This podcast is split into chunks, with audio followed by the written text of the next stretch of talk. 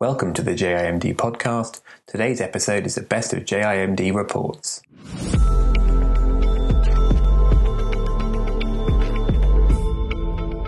Hi, I'm James Nurse, the social media editor at the Journal of Inherited Metabolic Disease.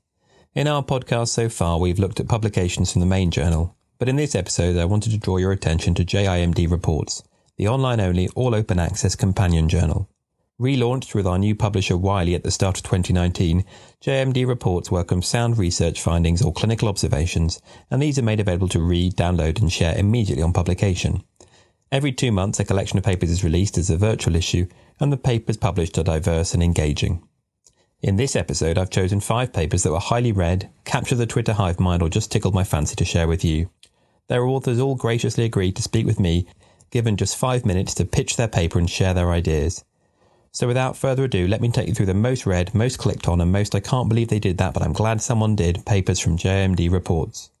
I'll begin with the most read paper from 2019, the genetic and biochemical basis of trimethylaminuria in an Irish cohort. Papers on TMAU are always popular in both journals, and this one was no exception. Professor Eileen Treacy talked me through her team's work. James, thank you for the invitation. So, in this paper, we undertook genetic analysis of 13 Irish patients with trimethylaminuria. As you probably know, the challenge of patients presenting with trimethylaminuria, particularly mild cases, is it can be quite difficult to make the diagnosis in a clinical setting. Trimethylaminuria, the severe type, is actually quite rare. It's a rare disorder of hepatic metabolism of trimethylamine, which is associated with increased excretion of trimethylamine in urine and other body fluids and an associated severe pungent uh, body odor. This is actually a very distressing uh, condition for those affected. But it's probably only a few hundred cases of the severe type. So, where does trimethylamine come from? It is a tertiary amine, which is derived mainly from the intrabacterial metabolism of precursors which are present in the diet. And trimethylamine is a bacterial metabolite of trimethylamine oxide, which is a normal constituent of saltwater fish. Now, the dietary derived trimethylamine is almost entirely N-oxidized by enzymes known as flavin containing monooxygenases. The main liver isoform is called FMO3. There are more than 40 mutations known of the FMO3 gene, and they've been identified worldwide.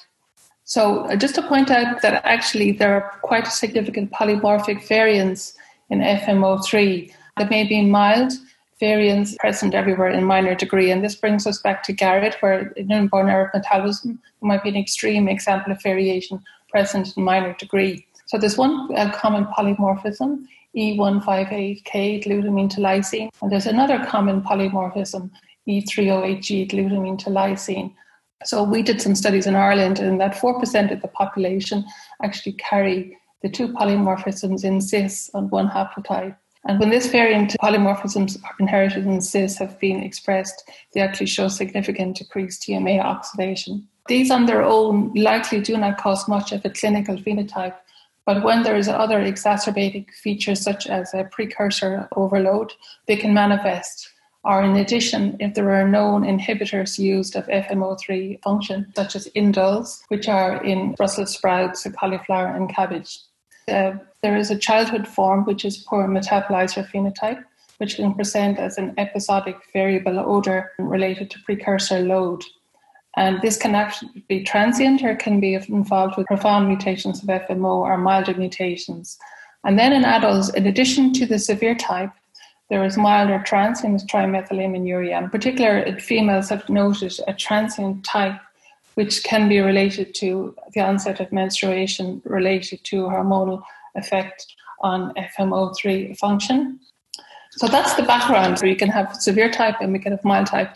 And the clinical challenge is that if these polymorphisms are frequent in the population, there may, be quite a number of people that present with carrier like status, and we could be diagnosing really a very significant number of people with this disorder.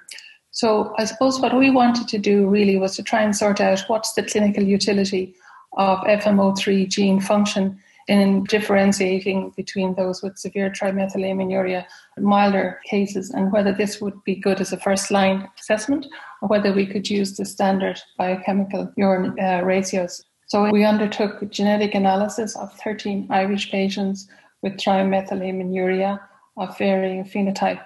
Three were severe, six were moderate, and four were mild. And how do we determine the phenotype?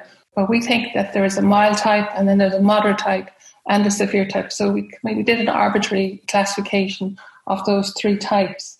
So the severe type with a conversion rate less than 60%, a moderate conversion rate between 60 to 80%, and a mild then of 80 to 90%. And again, this, this, this kind of oxidation can actually vary on a daily basis for even one individual patient. So when we, we, we defined them biochemically, we then undertook a FMO3 gene screening, and we were able to reach an FMO3 genetic diagnosis for seven of the 13 patients. So for the three severe patients, we reached a genetic diagnosis in two of a severe FMO3 mutation, and one patient was homozygous for the common polymorphism, which was interesting. And then we we did we identified three uh, new mutations in our Irish cohort, and it was it was interesting to note that in the moderate cases, that three were homozygous for the common variant haplotype. So that conclusion then for us was that the use of FMO3 gene analysis in the clinical management of this disorder may really be of most benefit for severe to moderate trimethylaminuria. So it's really important and reassuring for patients when a diagnosis is made. And secondly, that obviously the very common condition is is there a recurrence risk? What's the risk to my children? And so on. And obviously, if somebody is homozygous for an FMO3 mutation, it is possible to maybe identify does the partner have common FMO3 mutations? And there can be some reassurance or genetic counselling provided on that basis. And what we wanted to state really in the paper is a note of caution that you really don't want to overdiagnose carriers or individuals with mild impaired activity if there isn't a clinical phenotype, because that individuals may, may actually then commence a choline restricted or vitamin restricted diet. Thank you very much. Thank you. That note of caution around genetic testing reflects a change to the previous approach and shows how important it is to get testing strategies right. Speaking of which, inherited metabolic disease research couldn't function without the scientists working to improve and develop analysis techniques. So it's perhaps no surprise to discover that the most read report in the first six months of 2020 looked at a way of doing more with less. I caught up with Dr. Khushbu Patel and Dr. William Phipps and they explained their paper, quantitative amino acid analysis by liquid chromatography tandem mass spectrometry using low cost derivatization and an automated liquid handler. Our paper essentially is a methods paper. In the study, we evaluated a mass spec based method for measurement of amino acids in clinical samples. Amino acid measurements are one of the mainstays of metabolic disease testing and is used in the diagnosis and management of disorders involving amino acid metabolism and transport, as well as defects of the urea cycle. So, what is considered the gold standard for historical reasons is ion exchange chromatography when it comes to amino acid measurements. These liquid chromatography methods rely solely on retention time for amino acid identification. These methods typically take two to three hours to analyze a single sample and are also prone to interferences from co-eluting compounds. So in this way, mass spec based methods overcome these hurdles and ha- offer several advantages. There are uh, numerous mass spec methods that have been described in the literature, and one method that is gaining popularity and is the one that we evaluated in our study uses a commercially available mass tag labeling procedure. Though the runtime per sample is much shorter with this method, uh, some of the disadvantages include costs and hands on preparation time for the sample when it's used out of this box. So, to overcome some of these challenges, in our study, we modified the procedure. And uh, now I will turn it over to uh, Dr. Phipps, who will provide some more details regarding the changes we made and the details of the assay. Thank you. So, out of the box, the aTRAQ method um, involves deproteinization of the sample using sulfosalicylic acid dilution and then a derivatization reaction. So, the derivatization reaction itself is limiting um, and expensive. So, we tested an approach involving half reagents and using uh, reduced sample volumes. So, the sample prep also is, is laborious and the sample volumes are small. So, this could cause imprecision. So we additionally uh, deployed a QIAGEN liquid handler to semi-automate the process. For quantification, the standard aTRAQ method uses what's called stable isotope coded derivatization. So this involves isotope coding within the derivatization reagent itself to help distinguish between analyte and internal standard. Um, a challenge with this approach is that the internal standard is added late in the procedure. And so from analyte to analyte, you aren't necessarily capturing differences in recovery that may occur throughout the entirety of the sample prep. So given the smaller sample volumes, then um, we also included addition of 17 isotopically labeled amino acids at the beginning of the procedure to better normalize for variability. This really improved accuracy for matrix match samples, but required a different quantification strategy, uh, which is described in the paper. The validation itself is encompassed well by the supplemental info, but a few other items I would point out. Again, the, the gain in speed here is really a function of the chromatography. So compared to the two to three hours per sample by ion exchange, the chromatography in the LCMS method um, only takes about 15 minutes uh, per sample. The aTRAQ method can distinguish the various leucine derivatives, which is a common question, so including the alloisoleucine and isoleucine. However, separate quantification of these latter two requires examination of their underivatized forms due to a technicality in the method. But this is enabled through readdition of underivatized sample to the quenched derivatization mixture, which is described in the, in the paper and is done for us by the liquid handler. Because one other point is we eliminated a drying step near the end of the procedure, which was reported as unfavorable um, in the prior publication based methods, we were able to adjust the throughput because we batch these samples and the liquid handler can take, I believe, up to 48 samples. It does have a better throughput compared to the ion exchange chromatography method since it takes two to three hours per sample. We're really limited in how many samples we can analyze in a day. So I'm just trying to count how many, I'm trying to remember how many samples were on, on the so with these pure chromatography methods, particularly the ion exchange method, you put one sample on and then you can process another sample and put it in line. So essentially like a long queue of samples. Whereas here, actually it's a batch of, at least in this current configuration, 12 samples, but you, you prep them in a batch and then you, you basically can run them very quickly by LCMS as opposed to kind of loading them on sample by sample and just waiting for each one to come off. So if this is quicker and it needs a smaller sample, so why isn't everyone doing this? Why why aren't people doing this the traditional gold standard is really an automated procedure doesn't really require a lot of technical expertise on the staffing end um, when you move to mass spec based methods it, it does require some specialized training and that is a hurdle for implementing these methods well, you need to have the right instrumentation. So you have to have the LC tandem mass spectrometer on hand. So these can be very expensive instruments as we stated, it's difficult to do the sample preparation by hand. And so you would have to get a liquid handler set up, get the right programming done, and then you'd have to go through the validation. The ion exchange methods, maybe some of the other chromatography methods, these are much more established. People are used to using these. And I think often old habits die hard. Um, there's often resistance to change. Thank you both for describing that in a way that I could follow. Now, the IMD field would be nothing without dietitians, and papers with a dietetic focus, especially those on PKU, are always popular. Dr. Joyanna Hansen spoke with me about the Simplified Diet for Nutrition Management of Phenylketonuria, a survey of US metabolic dietitians, which was also the third most accessed paper in the first half of 2020. So, as many of you know, phenylketonuria is an inherited metabolic disorder that affects breaking down phenylalanine into tyrosine, and medical nutrition therapy with a Phe restricted diet and formula as the primary treatment for this disorder. And traditionally, individuals with PKU measured and tracked the phenylalanine content of the foods they ate very carefully in order not to go over their prescribed allowance. However, a simplified diet is a newer approach to PKU nutrition management that allows certain fruits, vegetables, and low protein medical foods to be eaten without tracking at all. And these are referred to variably as free or uncounted foods. And um, while the diet is simplified in this way, in terms of not having to count as many foods, it's not really liberalized in that the total amount of feed that an individual with PKU is consuming doesn't actually change. And there's no consensus on how to implement this approach in metabolic clinics, particularly in the US. There's a lot of variation from one clinic to another.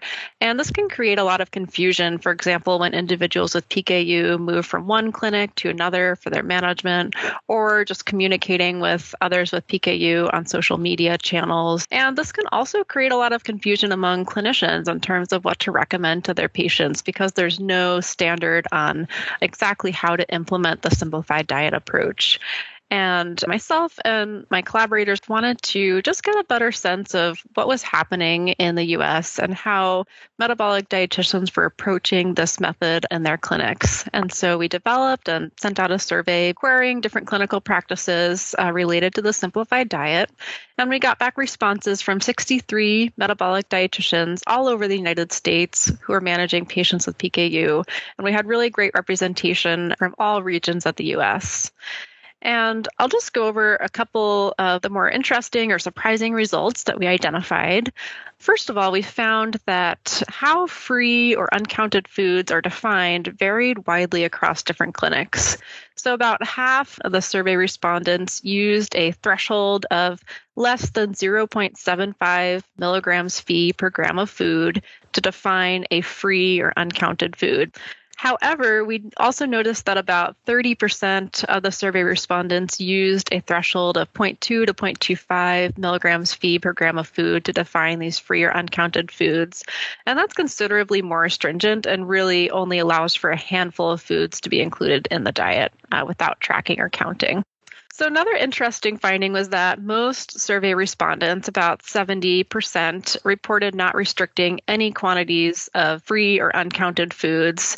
And again, those were defined differently by clinic. But basically, if a food was free or uncounted, it was free and uncounted, regardless of the quantity that the patient was consuming. And then a, a smaller segment, about 25%, restricted quantities of specific foods, most commonly foods like bananas and orange juice, that in some clinics might be considered free or uncounted, but were right on the border of having too high of a phenylalanine content to really be counted as free. Almost all survey respondents felt that the simplified diet approach could be implemented fairly early, so typically between 6 and 12 months of age. And in the United States, most infants start solid foods right around 6 months of age. So most clinicians in the US were starting this approach as the first introduction of solid foods. So they're really starting patients off with the simplified diet approach. We also found that a majority of respondents agreed or strongly agreed that patients following a simplified diet approach had decreased stress or anxiety related to food and meal times.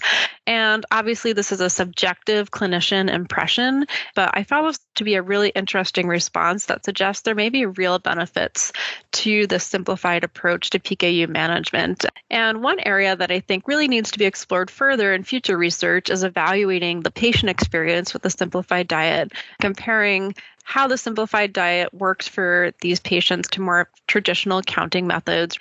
And another interesting thing to explore in future research would be to determine how many patients are really utilizing this approach. Many clinicians are implementing this approach in their clinics, but it's unclear how many patients within those clinics are choosing to adopt this simplified approach.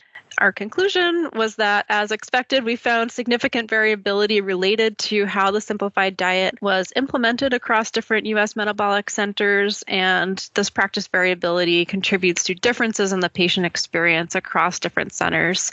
And uh, we hope that this is a first step towards developing a consensus on how to use the simplified diet approach for PKU management. Thank you. Um, is there a risk that when you try to standardize a simplified diet, it becomes less simple? There definitely is that risk for sure. However, I think, at least in the United States, it seems that the lack of consistency in terms of what's considered free or uncounted has actually made the simplified diet approach less simple because there's significant variation among clinicians in terms of how this is being implemented. And so clinicians are left feeling slightly confused in terms of what's the best practice for using this method. Thank you. Consistency can surely only be a good thing.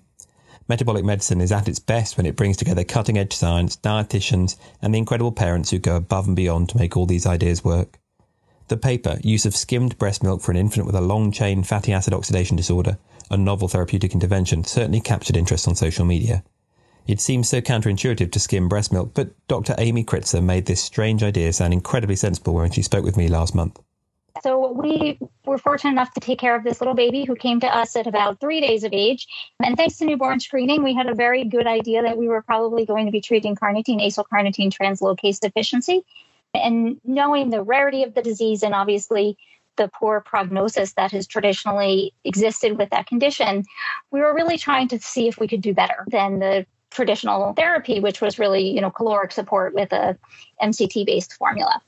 And it was really a lot of the right people at the right time in the right place. And I had been fortunate enough to have used triheptanoin in the past for a child with a long chain fatty acid oxidation disorder and really thought about using that for this baby as primary therapy. And so then faced the idea of, well, what were we going to feed this child? knowing that all the commercially available formulas were either high in MCT, which you couldn't use in conjunction with triheptanoin, or were too high in long chain fat. And so we were kind of joking around that, you know, if only we could use breast milk except for that pesky fat. And our nutrition and NICU colleague said, well, we can skim it for you. And that really brought up this idea of could we actually use skimmed breast milk as a primary nutritional source for this child? And that would also allow us to have flexibility to use either other MCT sources or triheptanoin. And so as we were you know, putting forward a compassionate use protocol for triheptanoin, we were also trying to gather the data that this would actually be low enough in long chain fat that we could do it safely. And we were fortunate that one of our collaborators, uh, Kimberly Barbas, who's a lactation consultant at Boston Children's, was actually in the process of publishing her article, which had quantified the amount of long chain fat in breast milk through various skimming methods. And so we were able to feel pretty confident that we could actually get the breast milk down to about six to seven percent long chain fat using a commercially available home skimmer. And so it all came together. And at a week of life, we had our compassion use protocol or medication from the company, and we were ready to go. And it was really very quick. And the family was really motivated. And the mom of this baby really felt that this was something tangible she could do to actively participate in the care of her critically ill child. And, you know, many families um, obviously feel very helpless when their child is critically ill in the newborn period. And this seemed like something she could do. And so she was very motivated to do anything we had to do to get this baby better and to keep her well. And so we were able to have the family purchase this skimmer and have, were prepared to also purchase it for them if they were unable to, and then develop this very customized regimen for this child that involved the use of triheptanoin as the source of medium chain fat and then other sources for essential fatty acids the breast milk is the primary source of her nutrition, and then some other modular components to get it to the caloric intake that we want. And this child was able to discharge home um, within a month of life on this full feeding regimen. And we had maintained her on that with tweaks for weight and monitoring through the course of her first year of life. And she had repeat echocardiograms that showed that her cardiomyopathy resolved and her growth and development continued to just flourish and she was thriving on this. And really was something that the family felt very happy to be able to do, given all the other wonderful benefits of breast milk with immunological benefits and given the risk in this condition of acute respiratory illnesses, this was another opportunity to potentially contribute positively to this child's health.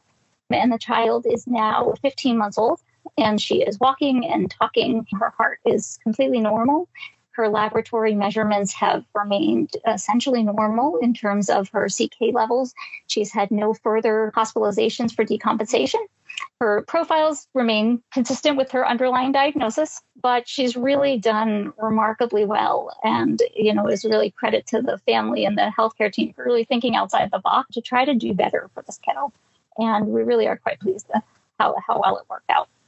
It's an incredible story and it's a wonderful tale of collaboration between healthcare teams and parents to achieve the best outcomes for a child. And it's, you know, you, you would do it again, I take it. I absolutely would. And in fact, I, we almost had the opportunity to, but thankfully the child turned out to only be a carrier of a condition. But I think we learned a lot about the process. We learned a lot about the, you know, kind of meticulous management it took. And, you know, you can see in the article, we did include a tiny little picture where you might get a sense of what this family's family room, uh, dining room table looked like.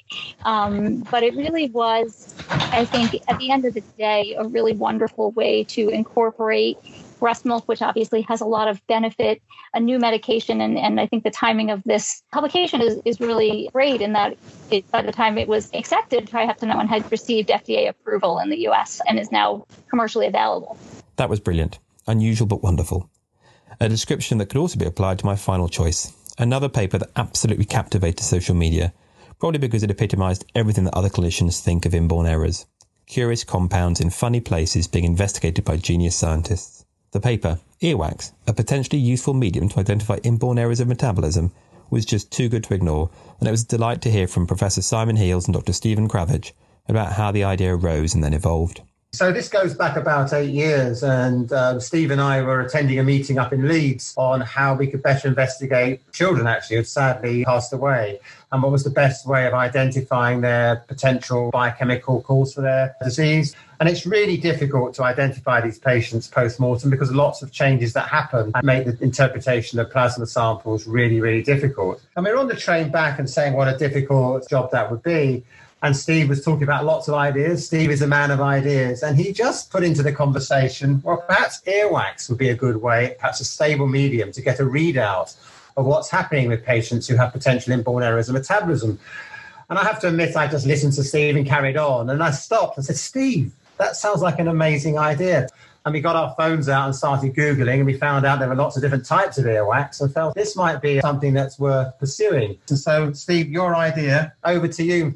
Well, thank you. Yeah, I remember that journey well, actually. I think that was must have been around 2013. And it really emphasized what we found up till then, because we were looking at diagnosis of inherited metabolic diseases in blood spots and bile spots. And it was very, very difficult. We both realized we had a fairly good idea and, and, and a good project on it. Um, but what we embarked on, what we agreed, was that if we used inborn errors of metabolism and looked to see if there were characteristic markers present in earwax, that would give us an indication that if they were present in these patients, they should be present in patients that may have died from an inherited disease. And looking into earwax, I remember we were where you were googling earwax at the time. There are two types of earwax. There's a, a dry earwax, which is rarer, and a wet earwax. Wondered whether we'd have enough and then when we applied for permission, for ethical permission, there was a lot of hurdles. Although the idea they said was inspiring, there was some lateral thinking and some very good questions that came up in terms of could earwax be contaminated with soap or shampoo? There were other points whether we could would damage the inner membrane and how easy would it be to collect? And we well, put their minds at rest that all this was possible. It was possible to collect earwax from a young baby. We'd have professional nurses, and we did have a very good nurse. And once this was agreed, and we had to propose, put forward the, the diseases we, we would look at. So we thought some of the diseases, the amino acid disorders and fatty acid oxidation defects, because a lot of the inborn errors on the energy side, in fact, most of them contribute to sudden infant death syndromes and also some of the organic acidemias, which can impair energy supply. And we proceeded. And we must say the organic acids were a little bit difficult because we had another problem because when we look at blood, we've got volume. And so we can say that there's so much compound relative to a certain amount of volume. We can relate stuff to a marker. But we couldn't find a marker in earwax. And there must be one. And I must say, we still haven't found it. And this is something that we must look for in the future. So what we tried to do was to try to look at, uh, at a comparison within the markers that we were measuring and as for controls, again, that was difficult because it was, in fact, probably more difficult to get ethical permission uh, to have earwax collected from normal babies rather than babies with inherited metabolic diseases. So, what we did there was we would say patients with inherited diseases that didn't have a condition A were used as the controls for condition A, and the ones that didn't have B were used for controls for condition B. But fortunately, that worked, and that worked rather well. And coming on to what did we find? On the organic acidemias, we were able to pick up propionyl carnitine in the methylmalonic patients. We didn't have propionic acid patients we can measure it on, but I'm fairly sure that that would be a success story there. We were able to find the characteristic markers at, in elevated concentrations in the isovaleric acidemias.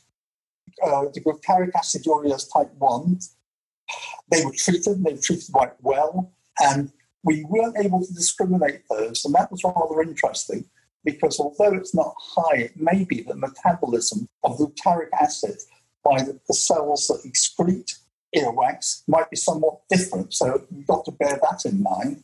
The fatty acid oxidation defects we looked at are medium chain acyl CoA dehydrogenase patients, are very well controlled, and we couldn't actually pick up the characteristic marker in these patients, but that may be due to control. The long chain fatty acid defects, we had three patients, and all three showed the long chain hydroxy carnitine abnormalities, which was interesting. On the amino acid side, we picked up the urea cycle defects of arginosuccinic acid lyase deficiency. We also saw elevated allo-isoleucine. We didn't look at the keto acids, and we haven't got to that stage. But that would be interesting because amino acids uh, were first looked at in earwax as far back as the 1970s, I believe. And the maple syrup smell was noted in the earwax, I think even before that. So we should be able, if we looked at the keto acids, I'm fairly sure we should be able to pick those up as well. Uh, phenylketonuria and tyrosinemia, which we also studied, they were very well controlled as well, and they didn't show any differences. We weren't able to go back and look at those that were uncontrolled. The profile of amino acids is quite different in earwax. It's somewhere between what one sees in urine and what one sees in plasma. And I think that's a start, it's a beginning. There's a lot more to do, there's a lot more that can be done, and there's probably a lot more that should be done, really. Thank you. Any work that begins with a Google search is my kind of study. So that's your five. I hope you found them as interesting as I did. You can find all of these papers and so much more by typing JIMD reports into a search engine, and every article is available for you to read and download for free. So next time you have an interesting idea to share, why not publish it with us? SSIEM members may be able to get the APC covered, and a huge number of educational institutions have open access publishing arrangements with Wiley. If you've enjoyed this podcast, we've lots of other episodes available to listen to right now on topics from PKU to mitochondrial disease to ketogenic diets, and even on how to try and make metabolic diseases seem simpler. Just search for JIMD wherever you get your podcasts. All that remains is for me to thank my guests, Eileen, Khushbu, Bill, Joyanna, Amy, Simon, and Stefan, and all of the authors who have submitted work to JIMD reports. Now I'm off to send some earwax to Simon Heales. Goodbye.